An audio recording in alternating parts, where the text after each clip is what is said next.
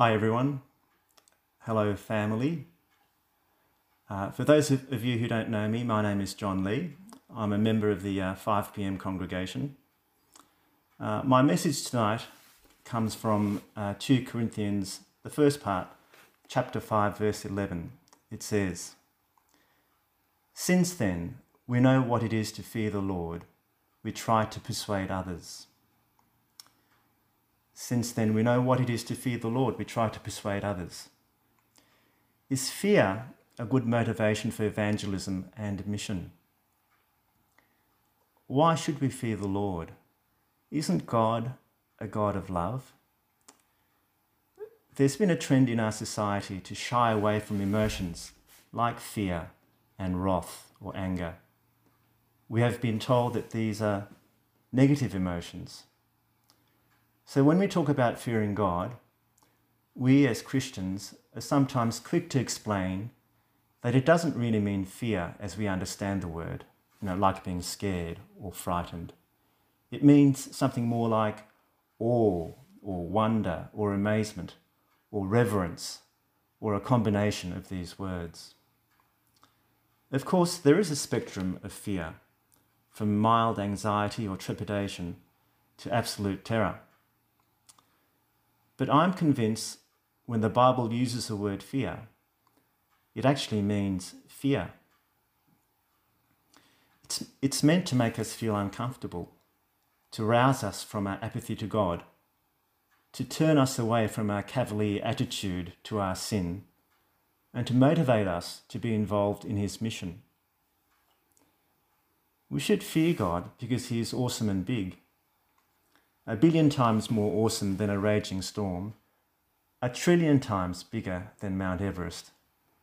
But we should also fear God because God is also a God of wrath and anger. The Bible is full of references about God's anger and wrath in the Old Testament and in the New Testament. For example, Nahum 1 says, The Lord takes vengeance and is filled with wrath. Revelations 19 says, He will tread the winepress of the fury of the wrath of God the Almighty. God's anger or wrath is severe, but it's different to our anger. J.I. Packer says, God's wrath in the Bible is never the capricious, self indulgent, irritable, morally ignoble thing that human anger so often is. It is instead a right and necessary reaction to objective moral evil. I didn't know what capricious meant. I thought it was a type of pizza. So I looked it up, and it means given to sudden, unaccountable changes of mood or behaviour.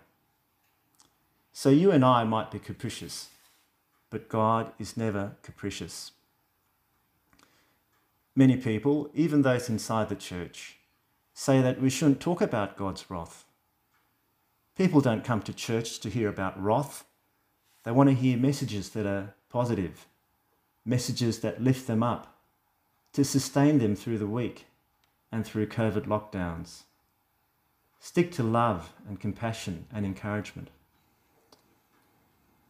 But as Christians, we should listen to the whole counsel of God and not pick and choose those bits which sound most palatable to our ears.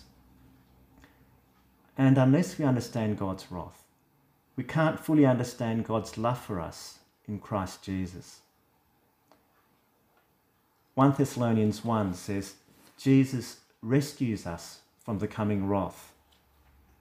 And in chapter 5, in Thessalonians, for God has not destined us for wrath, but for attaining salvation through our Lord Jesus Christ.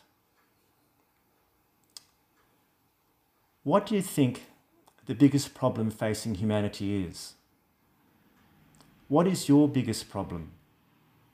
Is it global warming, COVID 19, poverty, war, racism, domestic violence, drugs, or divorce?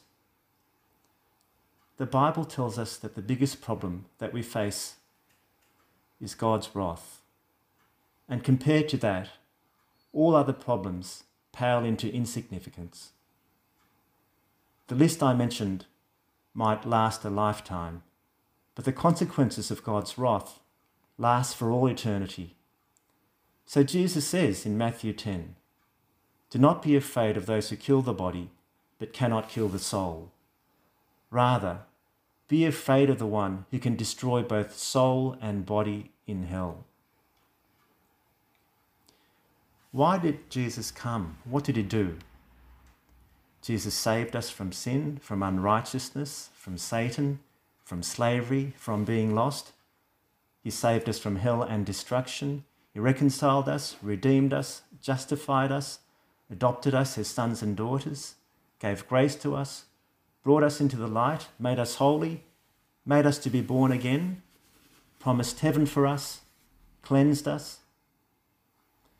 But he couldn't have done any of these things if he could not satisfy God's wrath on our behalf.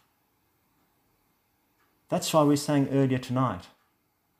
Till on that cross, as Jesus died, the wrath of God was satisfied.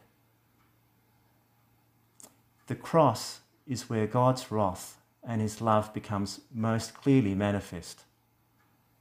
The cross of Christ makes no sense unless we understand God's wrath and his love.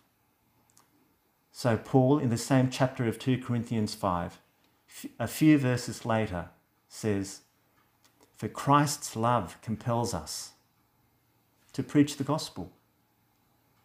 So, understanding God's wrath caused Paul to prize and cherish Christ's love even more, so that he was compelled to tell the gospel out of love. The Bible tells us that there is no other way of satisfying God's wrath apart from Christ. Acts chapter 4 says, Salvation is found in no one else, for there is no other name under heaven given to mankind by which we must be saved. That's a pretty offensive statement in our multicultural society. Not Buddha, not Muhammad, not Krishna or atheism, and not by just trying to be a good person. Our message is a stumbling block to the Jews and foolishness to the nations. But John 3:36 says, "Whoever believes in the Son has eternal life, but whoever rejects the Son will not see life, for God's wrath remains on them." Our mission and Karina's mission is to confront the biggest problem that every individual person has in the whole world. But we are not called to be agents of God's wrath. Wrath belongs to God, not us. Vengeance is mine, says the Lord. Instead, as Christians, we're called to love our neighbours, even love our enemies, to pray for them, to feed them, do good to them.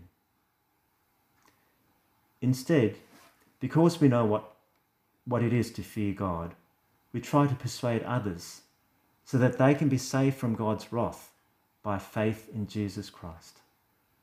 Not by threats, or legislation, but by speaking the word in truth and love. This is what Karina will be doing in France. And this is what we are called to do wherever we are. We are to be doing, sending, or going, so that we can be telling all peoples that God's wrath has been satisfied on the cross. If you don't know this personally tonight, please take hold of it. Psalm 2 says, Serve the Lord with fear, rejoice with trembling. The fear of God doesn't cause us to cower or to be insecure or to be faint hearted. Rather, it causes us to rejoice, to cling to Christ to cherish Christ, It energizes us to work for the Lord and to proclaim His gospel to our friends, neighbours, and to the nations. Let's pray.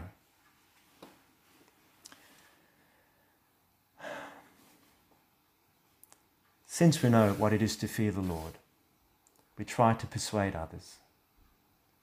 Father, as we consider your wrath, help us to work out our salvation with fear and trembling.